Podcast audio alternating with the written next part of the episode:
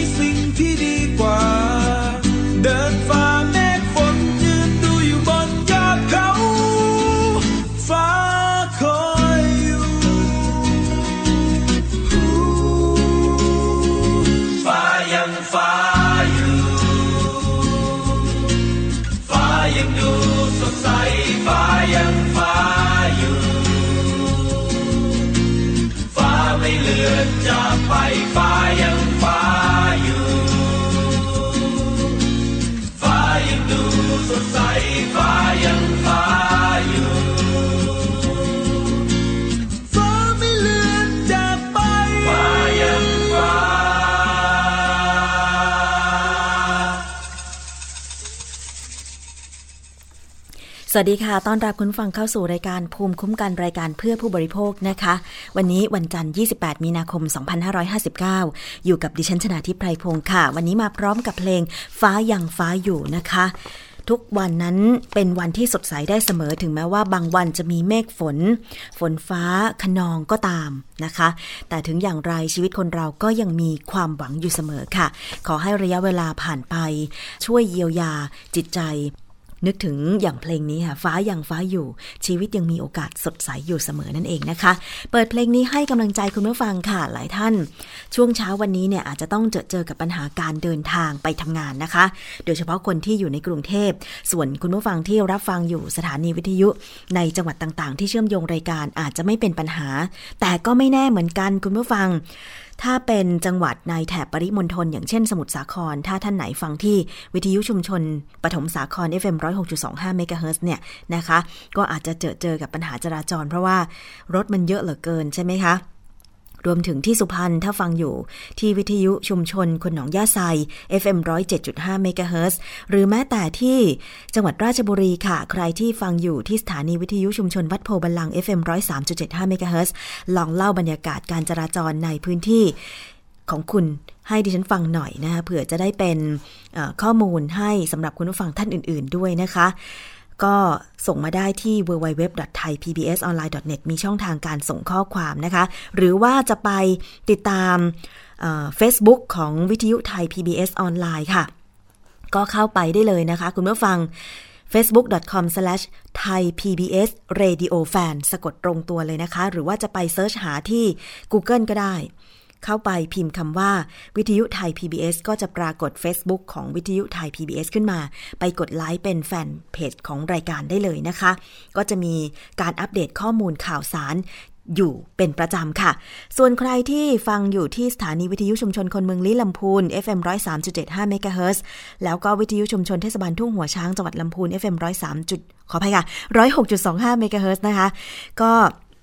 เล่ามาหน่อยว่าสถานการณ์ที่อำเภอลี้แล้วก็อำเภอทุ่งหัวช้างเป็นยังไงเพราะว่าตอนนี้ก็เป็นห่วงพี่น้องแถบภาคเหนือเหมือนกันนะคะเพราะว่ามีปัญหาเรื่องของหมอกควันจากการจุดไฟเผาป่านะคะจะด้วยสาเหตุอะไรก็แล้วแต่ค่ะเราก็ไม่อยากให้เกิดนะคะเพราะว่ามันกระทบกับการใช้ชีวิตประจำวันนะคะส่วนท่านที่ฟังอยู่ที่วิทยุชุมชนคนเขาวงกาฬสินธุ์ FM 89.5 เมกะเฮิรตซ์อันนี้ก็ส่งข้อความมาถึงดิฉันได้อีสานเป็นยังไงบ้างเห็นบอกว่าช่วงนี้เนี่ยพยากรณ์อากาศบอกว่าภาคเหนือกับภาคอีสานจะมีพายุฝนฟ้าคะนองเป็นพายุฤดูร้อนนะคะแล้วก็จะอุณหภูมิลดลง 1-2 องศาเซลเซียสอุณหภูมิลดลงเนี่ยเราก็ดีใจเพราะว่าช่วงนี้มันร้อนใช่ไหมแต่ว่าเรื่องของพายุฤดูร้อนเนี่ยระมัดระวังกันนิดนึงหลังคาบ้านไหนไม่แข็งแรงซ่อมแซมหน่อยนะคะป้ายโฆษณาที่ดูแล้วว่าอยู่ใกล้บ้านคุณอยู่ใกล้โรงเรียนนะคะสถานรับเลี้ยงเด็กอะไรต่างๆขอให้ช่วยแจ้งทางอบจผู้ใหญ่บ้านกำนันมาปรับปรุงซ่อมแซมหรือรื้อออกไปเลยเพราะว่าพวกป้ายโฆษณาเนี่ยบางทีคนได้ประโยชน์ก็คือเจ้าของสินค้าที่มาโฆษณาแล้วก็ผู้รับจ้างติดใช่ไหมแต่ว่าคนที่เดือดร้อนบางทีถ้ามีพายุเนี่ยก็คือชาวบ้านที่อยู่ในแถบนั้นแหละเคยเห็นข่าวไหมคะเคยได้ยินข่าวใช่ไหมคะว่ามีป้ายโฆษณาพอโดนพายุพัดล้มไม่เป็นท่าพังทับบ้านเรือนผู้คนได้รับบาดเจ็บเสียชีวิตเลยก็มีในกรุงเทพก็เคยเกิดอันนี้เป็นห่วงเป็นใยพี่น้องกันนะคะสำหรับวันนี้ค่ะที่ดิฉันเองได้ประชาสัมพันธ์รายการภูมิกันที่เราจะนำเสนอวันนี้ก็คือประเด็นนะคะผู้เสียหายจากอุบัติเหตุรถอินทราทัวร์ที่ไปยื่นข้อเรียกร้องต่อบขส.นะคะให้จัดการกับบริษัทอินทราทัวร์ที่ไม่รับผิดชอบนะคะคุณผู้ฟังกรณีที่มีผู้ใช้บริการรถทัวร์โดยสารของบริษัทอินทราทัวร์จำกัดคันหมายเลข 18-8 ทะเบียน 10-3611 เชียงใหม่พลิกคว่ำที่จังหวัดอ่างทองเมื่อปลายเดือนพฤศจิกายนปี 2558 นะคะจากอุบัติเหตุดังกล่าวเนี่ยผู้ได้รับบาดเจ็บและเสียชีวิตในครั้งนั้นจำนวนมากเลยทีเดียวหลายสิบคนนะคะยังไม่ได้รับการชดเชยเยียวยาความเสียหายในบางรายส่วนบางรายก็ได้รับชดเชยเป็นค่ารักษาพยาบาลแต่จำนวนไม่มากนักจึงมีการรวมตัวกันไปยื่นหนังสือต่อทางด้านของคุณนพรัตน์การุญยวณิชค่ะรองกรรมการผู้จัดการใหญ่ฝ่ายบริหารการเดินรถซึ่งทราบว่าในขณะนี้ท่านเองก็รักษาการกรรมการผู้จัดการใหญ่ของบขส.บริษัทขนส่งจำกัดอยู่นะคะว่าขอให้บริษัทอินทราทัวร์เนี่ยชดใช้ค่าสินไหมทดแทนกรณีรถโดยสารเกิดอุบัติเหตุดังกล่าวนะคะซึ่งวัน ศุกร์ที่ผ่านมาดิฉันเองได้มีโอกาสไปเจอกับผู้ที่มาเรียกร้องความเสียหายแล้วก็มีโอกาสได้สัมภาษณ์รวมถึงถ่ายรูปอะไรต่างๆมาด้วยนะคะคุณผู้ฟังลองเข้าไปในแฟนเพจของวิทยุไทย PBS ค่ะทาง facebook.com/thaipbsradiofan ดิฉันโพสต์ภาพเกี่ยวกับเรื่องของผู้ที่มายื่นข้อเสนอให้บริษัทอินทราทัวร์ชดใช้ความเสียหายต่อกรณีทั้งมีผู้เสียชีวิตแล้วก็ได้รับบาดเจ็บนะคะมีเสียงบางส่วนของผู้ที่มายื่นข้อเสนอค่ะไปฟังความทุกข์ร้อนของผู้บาดเจ็บจากอุบัติเหตุอินทราทัวร์คว่ำที่จังหวัดอ่างทองเมื่อพฤศจิกายนปี 2558 คุณบุญเลิศมงคลเสริมว่าได้รับบาดเจ็บอะไรบ้างค่ะซี่โครงครับ3 ซี่นะครับจากวันนั้นถึงวันนี้ผมยังต้องใส่เฝือกดามไว้ที่อกและยังไม่รู้ว่าปีนี้ผมจะถอดเฝือกออกจากอกผมได้ไหมและผมยังหายใจได้ไม่เต็มปอดครับเจ็บทุกวันนี้ก็ยังเจ็บแขนก็ยังยกไม่ขึ้นแล้วที่รักษาตัวในโรงพยาบาลนานเท่าไหร่คะผมรักษาตัวโรงพยาบาลอยู่10 วันครับแล้วก็ไม่มีเงินที่จะรักษาตัวเองต้องกลับมารักษาตัวที่บ้านแล้วก็ใช้ยากลางบ้านครับรักษาตัวอันนี้อยู่ที่จังหวัดอะไรคะเนี่ยผมอยู่เชียงใหม่ครับครับระยะเวลาตลอดที่รักษาตัวอยู่อะไรอย่างเงี้ยทางบริษัทอินทราทัวร์หรือบริษัทประกันอะไรต่างๆได้มีการติดต่อไปชดเชยเยียวยาความเสียหายไหมคะไม่มีเงียบสนิทโทรไปก็ไม่รับเงียบจนใช้เวลาติดต่อกับตัวแทนของอินทราทัวร์อยู่ประมาณ2 เดือนจึงจะรู้เรื่องว่าคุณไม่มาสนใจเราละโอเคงั้นไม่เป็นไรเราไม่มีอะไรที่ต้องคุยกันละครับไม่ได้แม้แต่บาทเดียวบาทนึงก็ไม่ได้ค่ะแล้ววันยังเป็นหนี้โรงพยาบาลอีก 15,000 บาทคุณปฏิภาณฝ่ายกฎหมายต้องโทรตามให้ทางบริษัทอินทราทัวร์มาชำระหนี้มาจ่ายค่ารักษาพยาบาลของผมเนี่ยไม่งั้นผมจะเป็นหนี้ครับแล้วเขาไปจ่ายไหมคะจ่ายครับจ่าย 15,000 บาทจากยอดทั้งหมด 80,000 บาทค่ารักษาพยาบาลผมครับครับผมแล้ววันนี้มาเรียกร้องอะไรบ้างคะผมเรียกร้องในส่วนสิ่งที่ผมเสียหายไปและสิ่งที่ผมควรจะได้ซึ่งถ้าผมทำมาหากินเองผมหาเงินได้มากกว่านี้ครับแล้วผมไม่รู้ว่าปีนี้ทั้งปีผมจะหายได้ไหมค่าเสียหายที่เรียกร้องไปเนี่ยพี่บุญเลิศคิดยอดจากอะไรบ้างอะคะคิดยอดจากรายได้ของผมนะธรรมดาต่อเดือนของผมครับธรรมดาผมหากินทำงานทำมาหากินของผมอะผมก็หาได้ครับยิ่งช่วงนี้ช่วงฤดูนักท่องเที่ยวหน้าไฮบางเดือนผมหาเงินได้เยอะกว่าที่ผมเรียกไว้ด้วยครับวันนี้เรียกร้องไปเท่าไหร่นะจากวันนั้นจนถึงวันนี้ผมเรียกร้องไป 480,000 บาทครับครับผมแล้วถ้าเกิดว่าบริษัทยังไม่ยอมจ่ายชดเชยอีกจะทำยังไงต่ออันนี้ผมมั่นใจกับท่านรองนะครับท่านรองรับปากแล้วครับใช่ผมมั่นใจได้ผมมั่นใจกับท่านรองเลยครับว่าที่เข้ามาวันนี้ก็คือเพื่อจะได้ยินกับหูแล้วก็ได้เห็นกับตาในคำพูดของท่านรองรับปากแล้วครับทุกคนแฮปปี้ดีใจครับฝากอะไรถึงผู้ใช้บริการรถทัวร์บ้างคะก่อนจะก้าวขาขึ้นรถถามเขาเลยครับรถคุณมีประกันไหมถูกต้องตามกฎหมายหรือเปล่าตามนั้นเลยครับตอนนี้ยังมั่นใจที่จะนั่งรถทัวร์ไหมคะยังครับวันนี้เดินทางมาด้วยมาด้วยรถไฟครับทุกครั้งที่มาที่ติดต่อที่นี่ผมจะเดินทางด้วยรถไฟมานะครับค่ารถไฟครั้งที่แล้วผมหมดไปเกือบ 2,000 ไปแล้วกลับผมใช้เพราะว่าผมต้องนอนมาแต่ครั้งนี้ผมดีขึ้นผมก็นั่งแอร์มา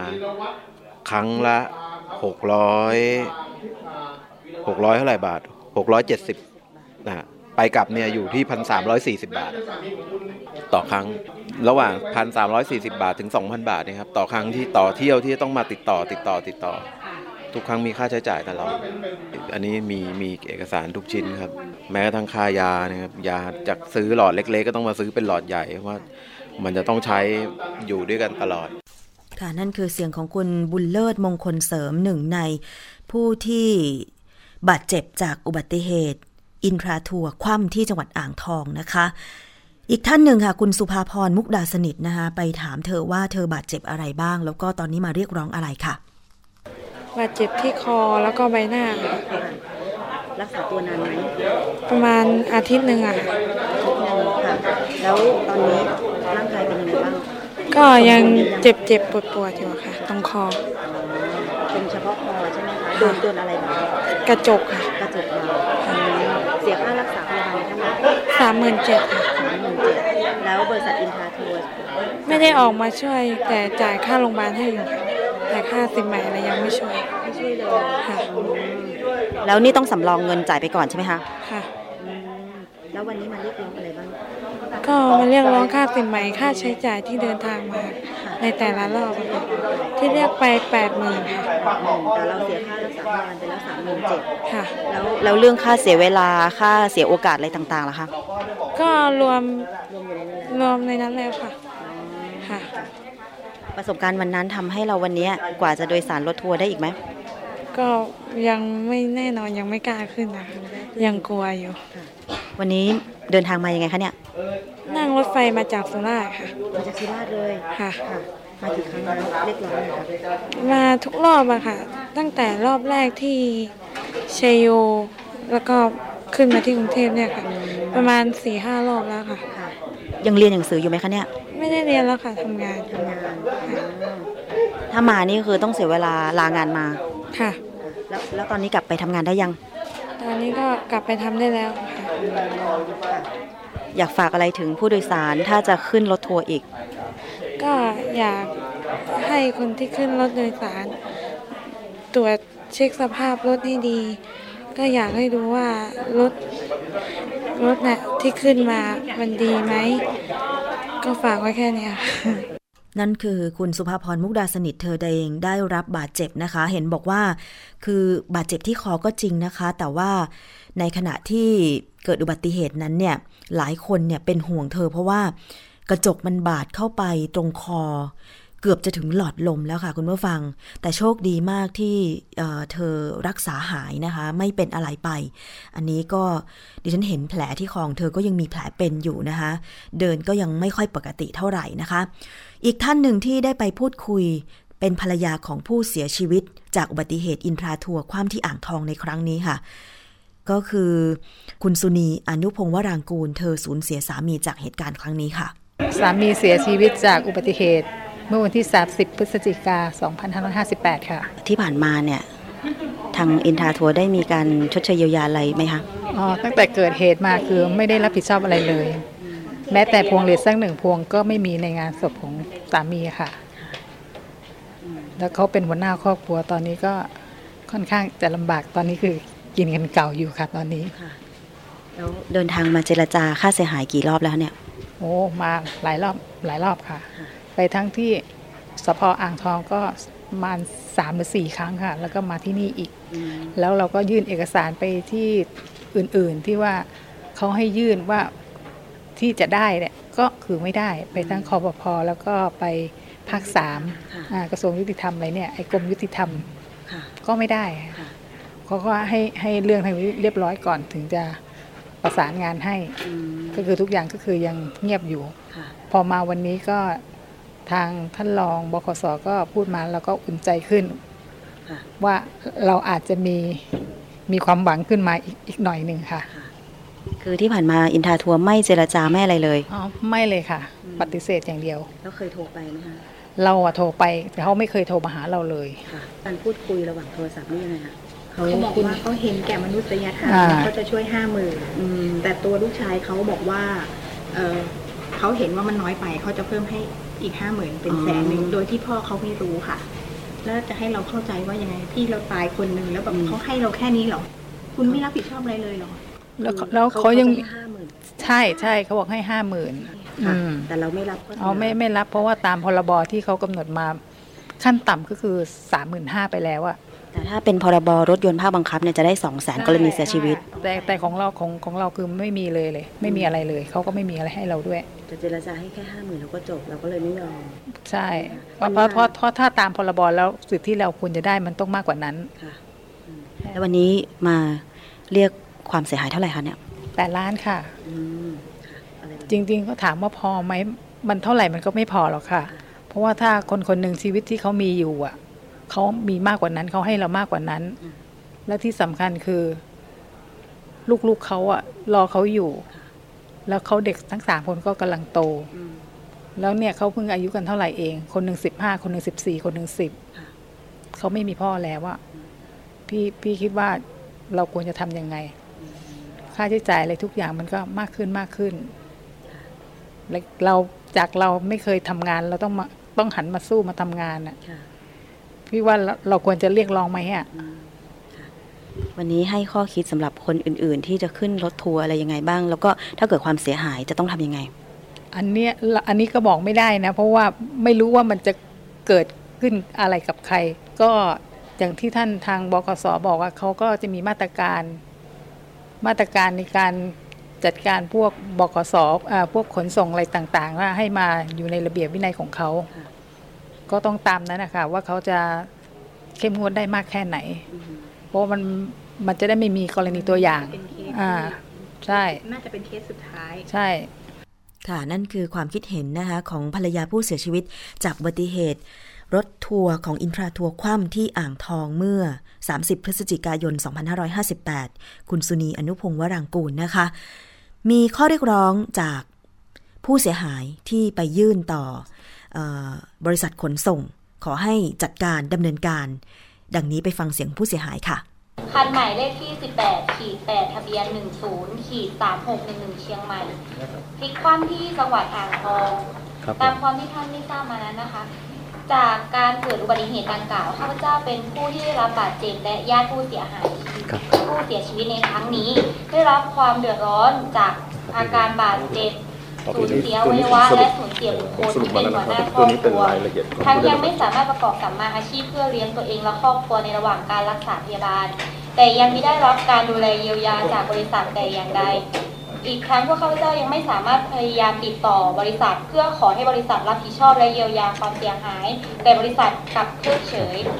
ตามที่กล่าวมาข้างต้น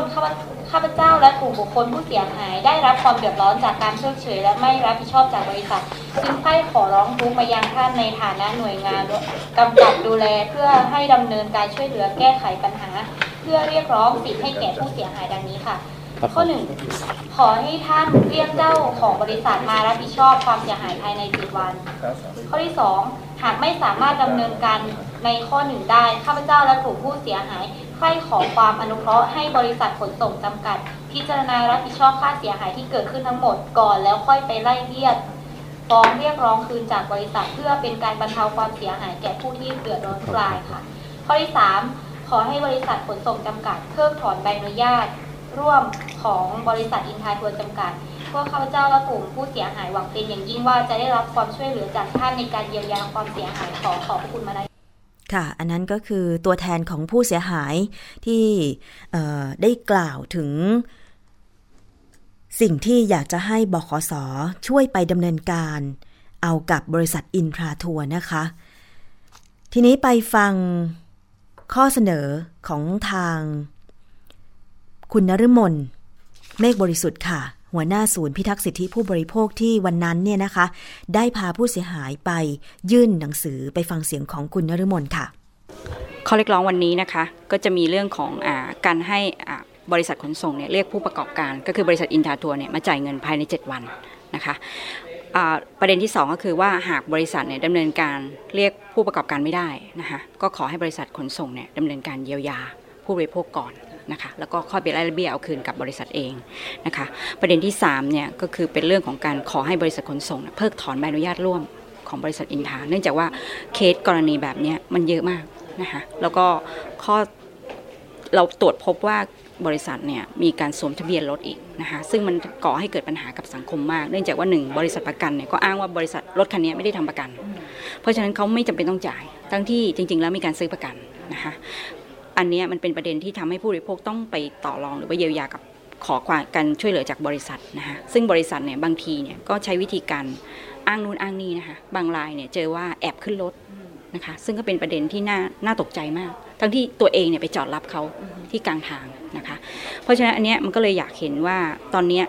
มาตรการในการจัดการของกระทรวงนะคะหรือกรมการขนส่งทางบกเองจะมีมาตรการในการจัดการปัญหารถแบบนี้ยังไงนะคะเพราะมันสร้างปัญหาให้กับคนที่เป็นผู้โดยสารมากนะคะแล้วก็อยากให้สิ่งที่เรากังวลก็คือเรื่องของผู้โดยสารที่ต้องมารอชี้ถูกรอคดีอาญาซึ่งมันไม่เกี่ยวกันเลยนะคะกับการขึ้นรถโดยสารเราอยากเห็นว่ามีกองทุนนะ1กองทุนไหมเพื่อให้บริษัทเนี่ยมาเพื่อให้กองทุนเนี้ยมาเยียวยาผู้โดยสารเลยโดยไม่จำเป็นจะต้องไปรอว่าใครถูกใครผิดนะคะแล้วก็เรื่องของพรบที่มีการปรับเพิ่มขึ้นมาเนี่ยมันมากพอที่จะเยียวยาผู้บริโภคไหมถ้าไม่มากมันก็ต้องตั้งกองทุนขึ้นมาอีกนะคะเราอยากเห็นแบบนี้นะคะขอบคุณค่ะแต่ว่าเมื่อกี้เห็นทางท่านรองบอกว่าก็จะดำเนินการอันนี้พี่คิดว่าเป็นยังไงบ้างค่ะกับสิ่งที่บขส.จะดำเนินการค่ะก็ถ้าเป็นจริงอย่างที่ท่าน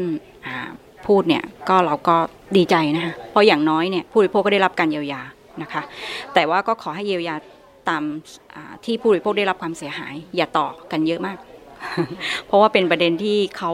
เกิดความบางท่านนี่สูญเสียหัวหน้าครอบครัวไปนะคะเพราะฉะนั้นเนี่ยเราก็อยากเห็นว่ามาตรการในการเยียวยาเนี่ยต้องเป็นรูปธรรมแล้วก็เป็นธรรมด้วยนะคะค่ะนั่นคือคุณนฤมลเมฆบริสุทธิ์นะคะหัวหน้าศูนย์พิทักษ์สิทธิผู้บริโภคที่ได้นำผู้เสียหายวันนั้นไปหลายสิบคนนะคะไปยื่นหนังสือต่อบขส.นะคะที่หมอชิตค่ะซึ่งดิฉันนับไปนับมาสำหรับรายชื่อผู้เสียชีวิตแล้วก็ผู้ที่ได้รับบาดเจ็บจากอุบัติเหตุอินทราทัวร์พลิกคว่ำที่จังหวัดอ่างทองเนี่ยนะคะมีประมาณ31รายบางส่วนได้รับชดเชยค่าสินไหมทดแทนบ้างแล้วนะคะแต่ว่าบางส่วนยังไม่ได้เลยนะคะประมาณที่ได้ดำเนินการจ่ายค่าชดเชยผู้ที่ได้รับบาดเจ็บเนี่ยประมาณ16รายส่วนอีกประมาณ17รายยังไม่ได้รับหรือได้รับก็บางคนเนี่ยแค่ไม่กี่พันบาทไม่กี่ร้อยบาทแต่ว่าการพักรักษาตัวแล้วก็ค่ารักษาพยาบาลทั้งหมดเนี่ยยังไม่ได้เลยนะคะรวมไปถึงผู้ที่เสียชีวิตญาติเองก็ไม่ได้รับการชดเชยแต่อย่างใดด้วยนะคะซึ่งตรงนี้พอยื่นหนังสือเนี่ยนะคะทางด้านของคุณนพรัตน์ การุญยวานิชรองกรรมการผู้จัดการใหญ่ฝ่ายบริหารการเดินรถบริษัทขนส่งจำกัดก็ได้กล่าวถึงการดำเนินการกับบริษัทอินทราทัวร์ไว้ดังนี้ค่ะก็ทางบขส.ก็จะรับตามข้อร้องเรียนทั้ง3ข้อนะฮะแต่บางข้ออาจเราจะต้องใช้เวลาหน่อยในส่วนของผู้ประกอบการร่วมที่บริษัทอินทราทัวร์ที่มีความชัดเจนแล้วเนี่ยวันนี้คงสั่งปิดช่องจำหน่ายตั๋วทันทีเลยในส่วนของขั้นต้นที่ทางบขส.ได้ดำเนินการไปแล้วเราได้มีการยกเลิกสัญญาคันที่เกิดอุบัติเหตุเป็นเรียบร้อยแล้วในส่วนถึงที่เหลืออีก6คันที่เป็นของอินทราทัวร์เองเราอยู่ในขั้นตอนการดำเนินการซึ่งหากระยะเวลาใน7วันซึ่งผู้ประกอบการเองที่เราแจ้งเขาว่าเขาต้องดำเนินการชดใช้ค่าเสียหายกับผู้เสียหายแล้วเนี่ยถ้าหากไม่ดำเนินการเราคงจะมีความชัดเจนทั้ง6คันอีกด้วยครับคืออาจจะมีผลถึงการเลิกสัญญาด้วยเลยคือในเขาเป็นลักษณะของคู่สัญญาคืออันนี้เป็นการเสียเรามันเกิดการบริการเสียภาพลักษณ์ของบขส.คือผู้ใช้บริการมาขึ้นรถบขส.แล้วหรือรถร่วมแล้วเนี่ยคุณต้องรับผิดชอบกับผู้โดยสารไม่ใช่ทิ้งไป3เดือนแล้วหายไปเลยเนี่ย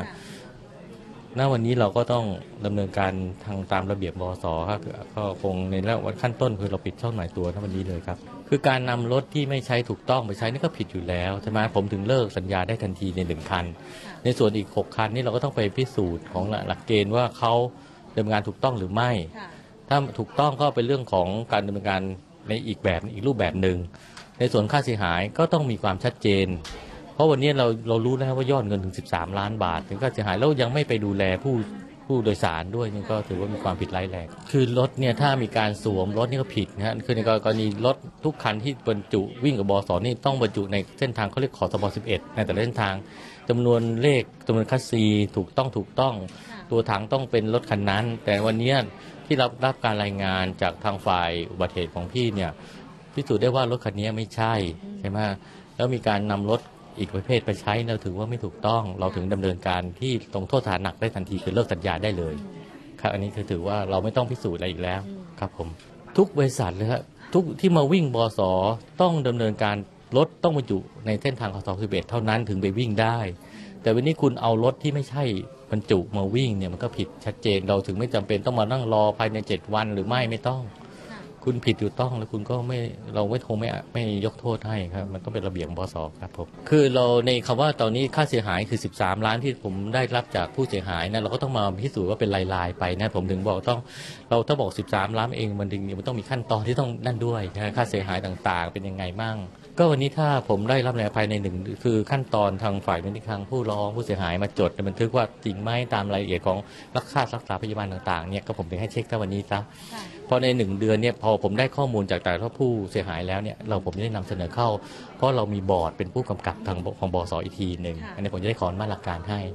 เราก็ถ้าอินทาทัวร์ผมก็ดำเนินการตามขั้นตอนอยู่แล้วนะครับแต่ในส่วนของถ้าเรามีความจำเป็นเร่งด่วนเนี่ยผู้ใช้บางคนเขาไม่มีเงินพอที่ไปค่าใช้จ่ายเนี่ยเราต้องให้ใช้ความเห็นใจกันซึ่งกันและกันนี่ผมต้องดำเนินการในขั้นตอนนั้นครับค่ะนั่นคือสิ่งที่บขส.รับว่าจะไปดำเนินการตามข้อเรียกร้องของผู้ที่ได้รับบาดเจ็บแล้วก็ญาติผู้เสียชีวิตนะคะซึ่งคุณนพรัตน์เองก็บอกว่าในกรณีที่ผู้ได้รับบาดเจ็บไม่มีทุนสำรองจ่ายเงินสำรองจ่ายเพื่อที่จะรักษาตัวเองก่อนทางบขส.ก็จะยินดีที่จะจ่ายสำรองไปให้แล้วก็ค่อยไปไล่เบี้ยเอากับบริษัทอินทราทัวร์นะคะซึ่งดิฉันมาดูรายชื่อของผู้ได้รับบาดเจ็บและเสียชีวิตแล้วเนี่ยนะคะ31รายที่มีอยู่เนี่ยมีชาวต่างชาติด้วยทั้งชาวเวียดนามนะคะแล้วก็แถบยุโรปก็มีนะคะซึ่งบางคนก็ได้รับบาดเจ็บแผลถลอกบ้างข้อมือบาดเจ็บบ้างอะไรบ้างเนี่ยนะคะค่ารักษาตัวก็หลักพันก็มีหลักหมื่นก็มีนะคะล้วนแล้วแต่บางรายยังไม่ได้รับการชดเชยการเสียหายเลยนะคะไม่ได้รับเงินคืนหรือว่าการเยียวยาใดๆเลยทีเดียวนะคะรวมค่าสินไหมทดแทนที่เรียกร้องไป31รายครั้งนี้เนี่ย 13,800,000 บาทนะคะแต่ว่าในส่วนที่บขส.เองจะดูแลการเดินรถทั้งรถของบขส.แล้วก็รถร่วมบขส.ที่เป็นเอกชนแล้วก็ได้รับสัมปทานเส้นทางต่างๆทั่วประเทศเนี่ยนะคะส่วนหนึ่งก็คือการที่จะต้องมีการติด GPS เพื่อที่จะคอยตรวจสอบดูเวลารถทัวร์วิ่งไปยังจุดหมายปลายทางต่างๆว่าการขับเป็นอย่างไรตรงนี้ค่ะคุณนพรัตน์ การุญยวานิชก็ได้ตอบเหมือนกันนะคะว่าตอนนี้การที่จะมีมาตรการให้รถทัวร์ทุกคันติด GPS นั้นไปถึงไหนแล้วค่ะก็ GPS ของรถร่วมเองนะวันนี้เราก็มีบางส่วนที่ติดตั้งแล้วใช่ไหมแต่บางส่วนเองทางผู้ประกอบการรถร่วมเองก็ขอนโยบายทางกระทรวงคมนาคมหรือกรมทางบกในเรื่องเพราะว่ามันมีค่าแอร์ไทม์ตรงนั้นนะที่บางผู้ประกอบการเขาอาจจะหนักหน่อยที่ว่าเราถึงอยากว่าในส่วนของความชัดเจนของเรื่องแอร์ไทม์แต่ละคันเท่าไหร่เพราะวันนี้ของบส.เองเราคันละ800อันนี้ก็จะรับได้ไหมอันนี้ถ้าเกิดจำนวนมากเรามี 1,400 กว่าคันทั้งหมดใน 1,400 คันนี้ก็ต้องให้เขาได้น้อยที่สุดที่ทำได้เพราะเขารับภาระมากไม่ไหวค่ะอันนั้นก็เป็นความคืบหน้าของการติด GPS ที่รถทัวร์ทุกคันที่วิ่งให้บริการไม่ว่าจะเป็นของบขส.หรือรถร่วมบขส.เราก็ต้องมาดูกันนะคะว่ารถร่วมบขส.จะมีการลงทุนตรงนี้หรือไม่ก็อย่างที่คุณนพรัตน์บอกว่าจะรับได้ไหมถ้าต้นทุนมันประมาณ800กว่าบาทซึ่งจริงแล้วเนี่ยการที่จะดำเนินการในระยะยาวดิฉันก็คิดว่ามันน่าจะทำนะเพื่อตรวจสอบการเดินรถให้มีความปลอดภัยนะคะถึงแม้ว่าเราจะบอกว่าการติด GPS มันไม่ได้ป้องกันไม่ให้เกิดอุบัติเหตุหรอกนะแต่มันสามารถที่จะมาดูข้อมูลย้อนหลังได้นะคะว่าการขับขี่เป็นยังไงสาเหตุของอุบัติเหตุคืออะไรนะคะแล้วก็พิสูจน์ถูกผิดเป็นอย่างไรซึ่งจริงแล้วเนี่ยข้อเรียกร้องที่คุณนฤมลบอกไปว่าไม่อยากให้มีการพิสูจน์ถูกผิดเลยเพราะว่าผู้โดยสารที่โดยสารรถสาธารณะทุกคันไม่ใช่คนขับไม่ใช่ผู้กระทำผิดไม่ใช่ผู้กระทำโดยประมาทเป็นผู้ใช้บริการเป็นผู้บริโภคต้องมีกองทุนสักกองทุนหนึ่งเพื่อมาเยียวยากรณีเกิดอุบัติเหตุได้รับบาดเจ็บหรือเสียชีวิตเพื่อป้องกันไม่ให้ผู้โดยสารเนี่ยต้องมารับเคราะห์แบบทุกข์ทรมานอย่างสาหัสนะคะคุณผู้ฟังอันนี้ก็เป็นส่วนหนึ่งของข้อเรียกร้องเพราะดิฉันเองเนี่ยนะคะ ติดตามข่าวเรื่องของอุบัติเหตุรถโดยสารสาธารณะมาโดยตลอดแล้วก็นำเสนอมาโดยตลอดซึ่งบางทีก็ใจแป้วนะมาตรการต่างๆมันช้าเหลือเกินผู้โดยสารที่บาดเจ็บหรือญาติผู้เสียชีวิตเนี่ยทุกข์ทรมานมากเลยนะไหนจะต้องหาเงินหาทองมารักษาตัวเองไหนจะต้องดำรงชีวิตอยู่ต่อไปนะคะถึงแม้ว่าจะไปเลือกใช้บริการรถสาธารณะที่อาจจะมีชื่อเสียงบริการเป็นอันดับหนึ่งอะไรก็แล้วแต่ก็ยังมีอุบัติเหตุเพราะว่ามันไม่สามารถคาดเดาสถานการณ์ณขณะนั้นได้ว่าสาเหตุของการเกิดอุบัติเหตุมาจากอะไรอย่างเช่นเมื่อคืนนี้ไม่ใช่เมื่อคืนสิช่วงเช้ามืดตอน 04:30 นี่เองคุณผู้ฟังมีอุบัติเหตุรถทัวร์เสียหลักพุ่งชนศาลาที่พักผู้โดยสารบริเวณริมถนนสายเอเชียขาเข้ากรุงเทพช่วงหลักกิโลเมตรที่ 22-23 ตรงข้ามกับมหาวิทยาลัยเทคโนโลยีสุวรรณภูมิตำบลหันตราอำเภอพระนครศรีอยุธยานะคะจังหวัดพระนครศรีอยุธยารุดไปตรวจสอบปรากฏว่าเป็นรถทัวร์ที่เกิดอุบัติเหตุคือบริษัทนครชัยทัวร์สีขาววิ่งระหว่างกรุงเทพเชียงใหม่หมายเลขทะเบียน 15-0461 กรุงเทพมหานครเสียหลักพุ่งชนศาลาที่พักผู้โดยสารเลยนะคะคุณผู้ฟังมีผู้โดยสารทั้งชาวไทยและชาวต่างชาติ40รายได้รับบาดเจ็บเล็กน้อยสอบสวนนายชันชัยธุรพันธ์ค่ะวัย60ปีคนขับรถทัวร์บอกว่าออกเดินทางจากเชียงใหม่เนี่ยเมื่อ 20:30 นนะคะเมื่อมาถึงที่เกิดเหตุฝนตกทำให้ถนนลื่นได้พยายามบังคับรถไม่ให้ตกลงข้างทางก่อนจะเสียหลักพุ่งชนศาลาผู้โดยสารดังกล่าวเสียหายแล้วก็ได้ประสานรถทัวร์สำรองมารับผู้โดยสารเดินทางต่อเข้ากรุงเทพแล้วเบื้องต้นเจ้าหน้าที่ก็แจ้งข้อหาขับรถโดยประมาททำให้ผู้อื่นได้รับบาดเจ็บและทรัพย์สินเสียหายดำเนินการต่อไปนี่ยังโชคดีมากนะคะที่ไม่มีผู้เสียชีวิตก็อย่างที่บอกไปค่ะว่าบางทีบริษัทมีชื่อเสียงหรือไม่มีหรือมีประวัติการเกิดอุบัติเหตุเยอะแยะมากมายมันก็ไม่ได้รับประกันว่าจะไม่เกิดอุบัติเหตุทั้งที่มีความพยายามอย่างเต็มที่แล้วทั้งตัวสภาพรถทั้งการป้องกันอะไรต่างๆอย่างนครชัยแอร์เนี่ยเขาติด GPS ทุกคันแล้วนะคะอันนี้ก็ต้องรอผลสอบสวนว่าจะเป็นอย่างไรต่อไปสำหรับสาเหตุการเกิดอุบัติเหตุนี่แหละค่ะคุณผู้ฟังไม่อยากให้เกิดเพราะฉะนั้นเนี่ยบริษัทผู้ประกอบการเดินรถจะต้องใส่ใจมากที่สุดนะคะเกี่ยวกับมาตรการความปลอดภัยสภาพรถตัวคนขับต้องพักผ่อนเพียงพอยิ่งโดยเฉพาะในช่วงนี้เนี่ยนะคะก็จะเป็นช่วงฤดูกาลท่องเที่ยวอีกแล้วก็คือสงกรานต์ที่จะมาถึงนะคะคงจะต้องเข้มงวดเป็นพิเศษละค่ะคุณผู้ฟังนะคะเอาใจช่วยสำหรับกรณีอุบัติเหตุริมทางทัวร์ตรงนี้ด้วยขอให้ผู้เสียหายได้รับการชดใช้เยียวยาทุกรายนะคะเดี๋ยวเรามาตามกันต่อเพราะว่าภายใน7วันที่เขาบอกก็คือต้องภายในวันที่1เมษายน2559นี้เดี๋ยวจะตามต่อให้คุณผู้ฟังได้รับทราบกันนะคะเอาละช่วงนี้ภูมิคุ้มกันมีอีก1ช่วงก็คือนานาสาระวันนี้คุณยศพรพยุงสุวรรณจะมีเรื่องอะไรไปฟังกันค่ะนานาสาระ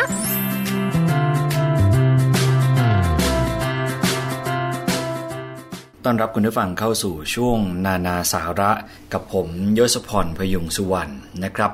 ในรายการภูมิคุ้มกันเราก็จะกลับมาพบกันเป็นประจำทุกวันจันทร์และพฤหัสบดีนะครับมีสาระความรู้มีเรื่องราวที่น่าจะเป็นประโยชน์สำหรับคุณผู้บริโภคผมก็จะรวบรวมและมานำเสนอให้คุณผู้ฟังได้ทราบกันนะครับวันนี้เรื่องหนึ่งเลยที่นานาสาระอยากจะมานำเสนอเนี่ยก็คือเรื่องที่อยู่ใกล้ตัวคุณผู้ฟังอีกเช่นเคยนะครับเชื่อว่าเครื่องใช้ไฟฟ้าชนิดนี้เนี่ยต้องอยู่ข้างกายของคุณผู้ฟังในแทบจะทุกเมื่อเช้าวันนะครับหมายถึงคุณผู้ฟังต้องมีโอกาสได้ใช้อย่างแน่นอนไม่มากก็น้อยนะครับเครื่องใช้ไฟฟ้าชนิดที่ว่าเนี่ยคือเตารีดวันนี้นานาสาระก็เลยมีคำแนะนำต่างๆเกี่ยวกับเรื่องของเตารีดมาฝากคุณผู้ฟังกันนะครับสิ่งแรกเลยที่นานาสาระอยากจะแนะนำก็คือเรื่องของการเลือกซื้อเตารีดให้ดีที่สุดเราควรจะมีการเลือกซื้ออย่างไรสิ่งแรกเลยที่คุณผู้ฟังจะต้องคำนึงถึงก็คือเรื่องของการปรับระดับความร้อนเตารีดที่ดีนะครับคุณผู้ฟังจะต้องสามารถปรับระดับความร้อนให้มีอุณหภูมิพอเหมาะในการรีดผ้าบอบบางไปจนถึงเสื้อขนสัตว์ได้นี่คือข้อแรกสำหรับวิธีการเลือกซื้อเตารีดนะครับ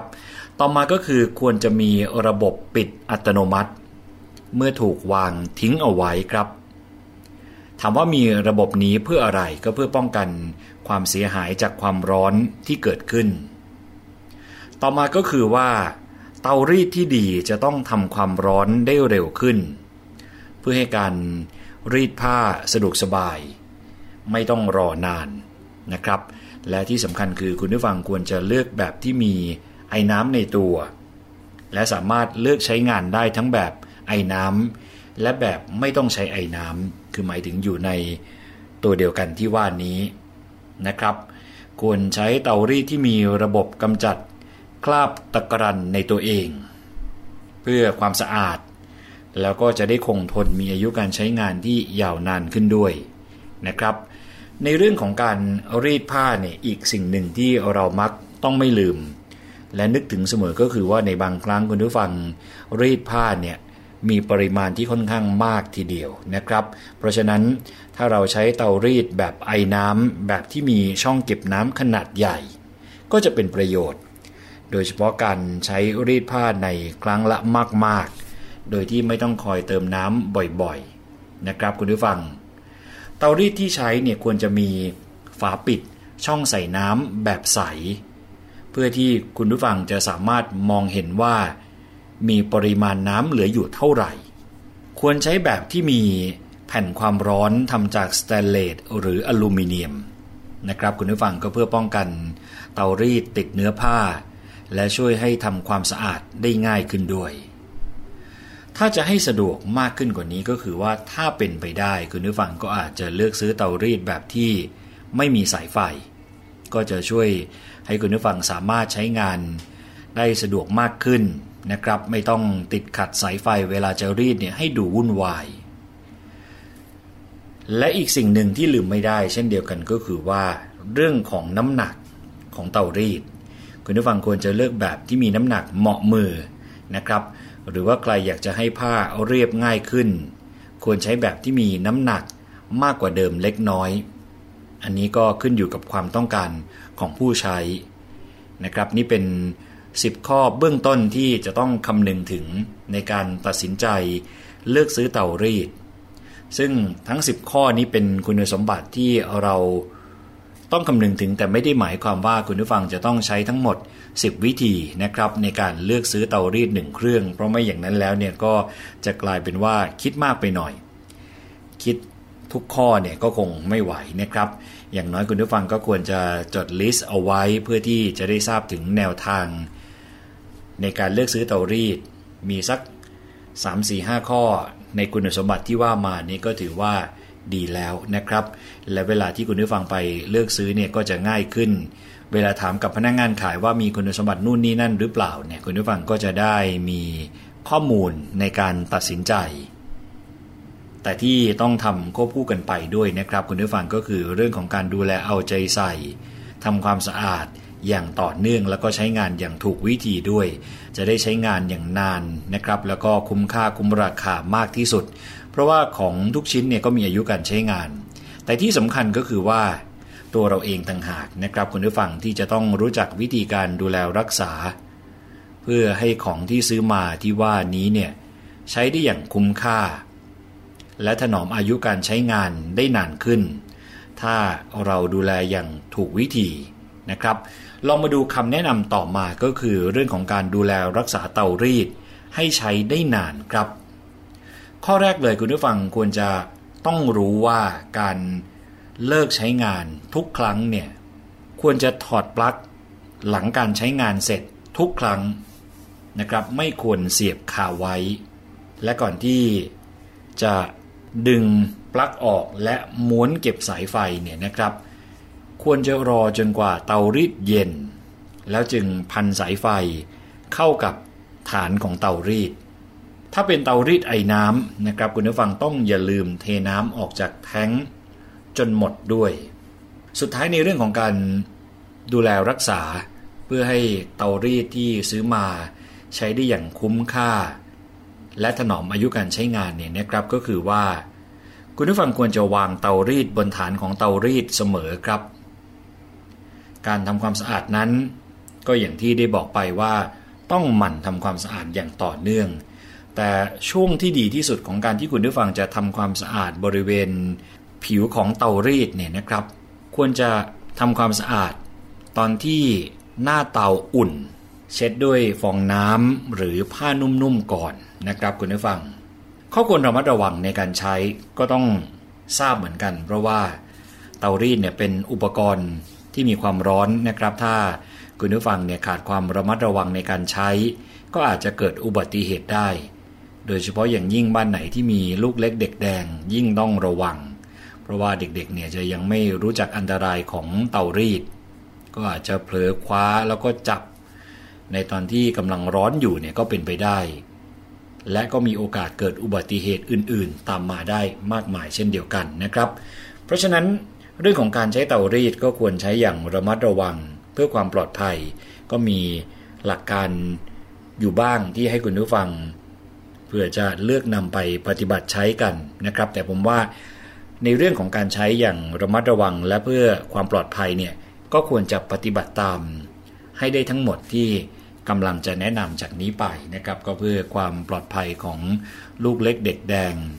ที่อยู่ภายในบ้านด้วยนะครับสิ่งแรกเลยก็คือก่อนเสียบปลั๊กหรือว่าถอดควรจะปิดสวิตช์เตารีดเนี่ยซะก่อนนะครับคุณผู้ฟังแล้วก็จึงปลดปลั๊กเตารีดออกในช่วงของการปลดปลั๊กเนี่ย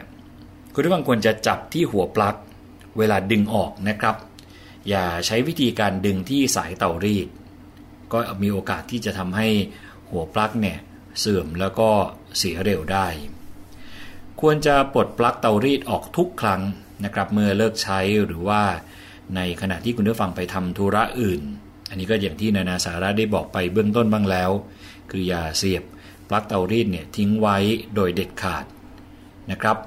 เมื่อสายไฟฟ้าหรือว่าชิ้นส่วนอื่นๆของเตารีดเนี่ยชำรุดควรจะนำเตารีดไปให้ช่างได้ตรวจเช็คและซ่อมแซมตามวิธีที่ถูกต้องนะครับหลายคนปล่อยปละละเลยหลายคนมองว่าเป็นเรื่องเล็กน้อยแต่คุณผู้ฟังทราบไหมครับว่าอาจจะอันตรายถึงขั้นเกิดไฟฟ้าช็อตมาที่ตัวคุณผู้ฟังได้นะครับในขณะที่ใช้เตารีดเนี่ยก็ควรจะระมัดระวังอย่าให้เด็กเนี่ยอยู่ใกล้บริเวณที่กำลังใช้เตารีดอยู่ในกรณีที่ต้องรีดผ้าใยสังเคราะห์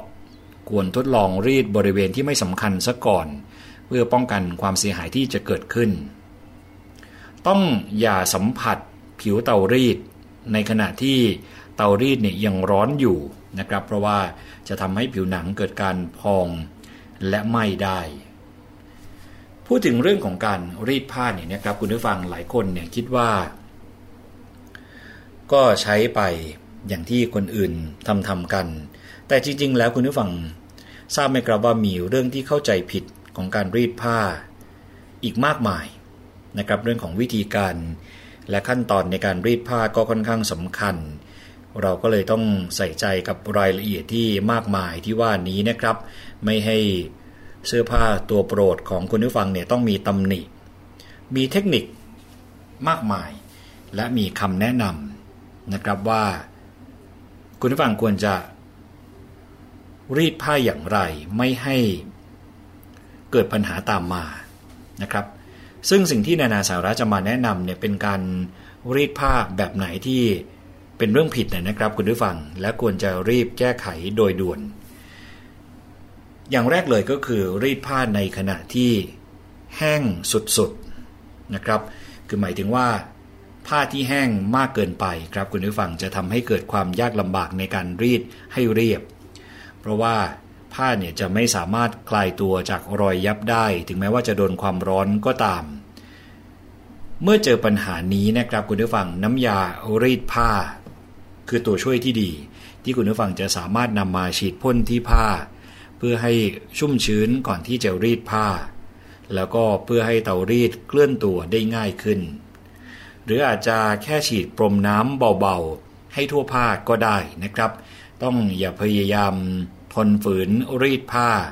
ทั้งที่แห้งและมีรอยยับอยู่เต็มไปหมดเนี่ยจะดีกว่านะครับในขั้นตอนการเรียงลำดับเรื่องของการรีดผ้าเนี่ยผ้าที่บางเบาจะบอบบางมากๆนะครับคุณผู้ฟัง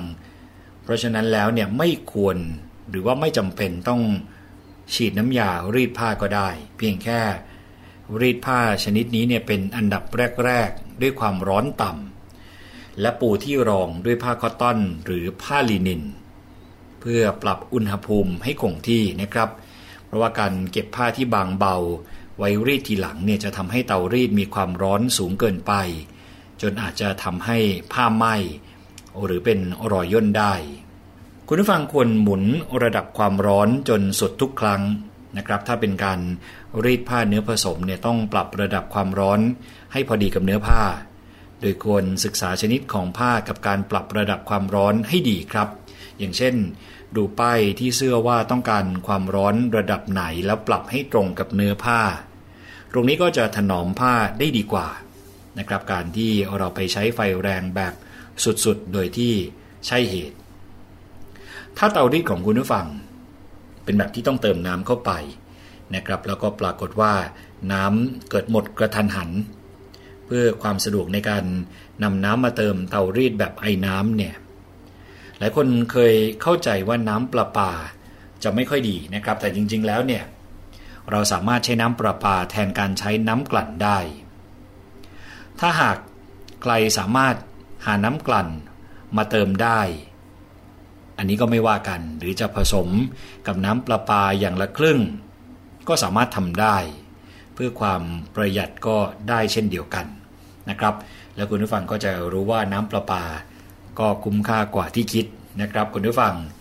นอกจากนั้นเตารีดที่ผ่านการใช้งานมานานเนี่ยก็ย่อมต้องมีคราบหรือว่ารอยไหม้บริเวณแผ่นความร้อนเนี่ยเป็นเรื่องธรรมดาแต่หลายคนกลับมองข้ามแล้วก็ไม่ค่อยทำความสะอาดเตารีดกันมากนักนะครับคุณผู้ฟังทราบไหมครับว่าถ้าไม่หมั่นทำความสะอาดเตารีดก็อาจจะทำให้ผ้าชิ้นอื่นของคุณผู้ฟังเนี่ยเสียหายจนคุณผู้ฟังต้องกลับมานั่งเสียดายในภายหลังนะครับเพราะว่าการทำความสะอาดเตารีดเนี่ยวิธีก็ง่ายมากนะครับเพียงแค่นำของเหลวหรือเจลเนี่ยมาถูบริเวณหน้าเตารีดจากนั้นก็ใช้ผ้าขนหนูเก่าๆเช็ดออกเพียงเท่านี้ครับรอยไหม้และคราบก็จะหายไปไม่ทำร้ายเนื้อผ้าอีกต่อไปนะครับนี่คือสิ่งที่วันนี้นานาสาระมานำเสนอให้คุณผู้ฟังได้ติดตามรับฟังนานาสาระต้องขอบคุณข้อมูลดีๆนะครับจากกระปุก .com เราจะกลับมาพบกันใหม่กับช่วงนานาสาระในรายการภูมิคุ้มกันอีกครั้งหนึ่งในวันพฤหัสบดีที่กำลังจะมาถึงนี้ครับวันนี้ผมยศพรพยุงสุวรรณพร้อมกับทีมงานในช่วงนานาสาระต้องขอตัวลาไปก่อนแล้วสวัสดีครับนานาสาระ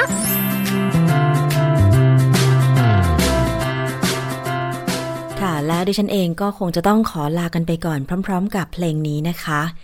แล้วก็พรุ่งนี้จะเจอกับคุณสวนีฉ่ำเฉลียวดิฉันจะกลับมาใหม่ในวันพฤหัสบดีนะคะฝากเพลงนี้เป็นกำลังใจค่ะกำลังใจดั่งหยาดฝนลาไปก่อนนะคะสวัสดีค่ะ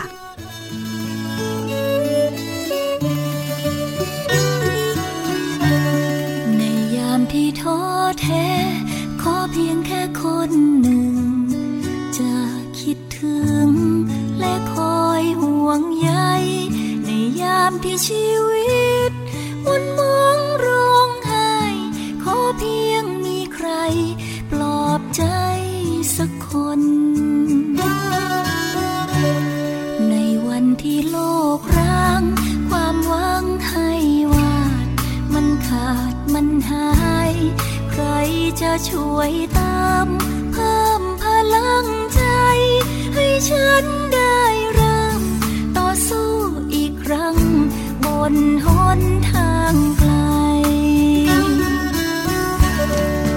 กำลังใจจากใครหนูขอเป็นฐานให้ฝันให้ไฟให้ชีวิตได้มีแรงใจให้ดวงใจลุกโชนความหวังกำลังใจ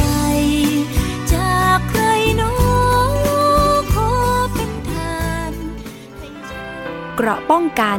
เ พื่อการเป็นผู้บริโภคที่ฉลาดซื้อและฉลาดใช้ในรายการภูมิคุ้มกัน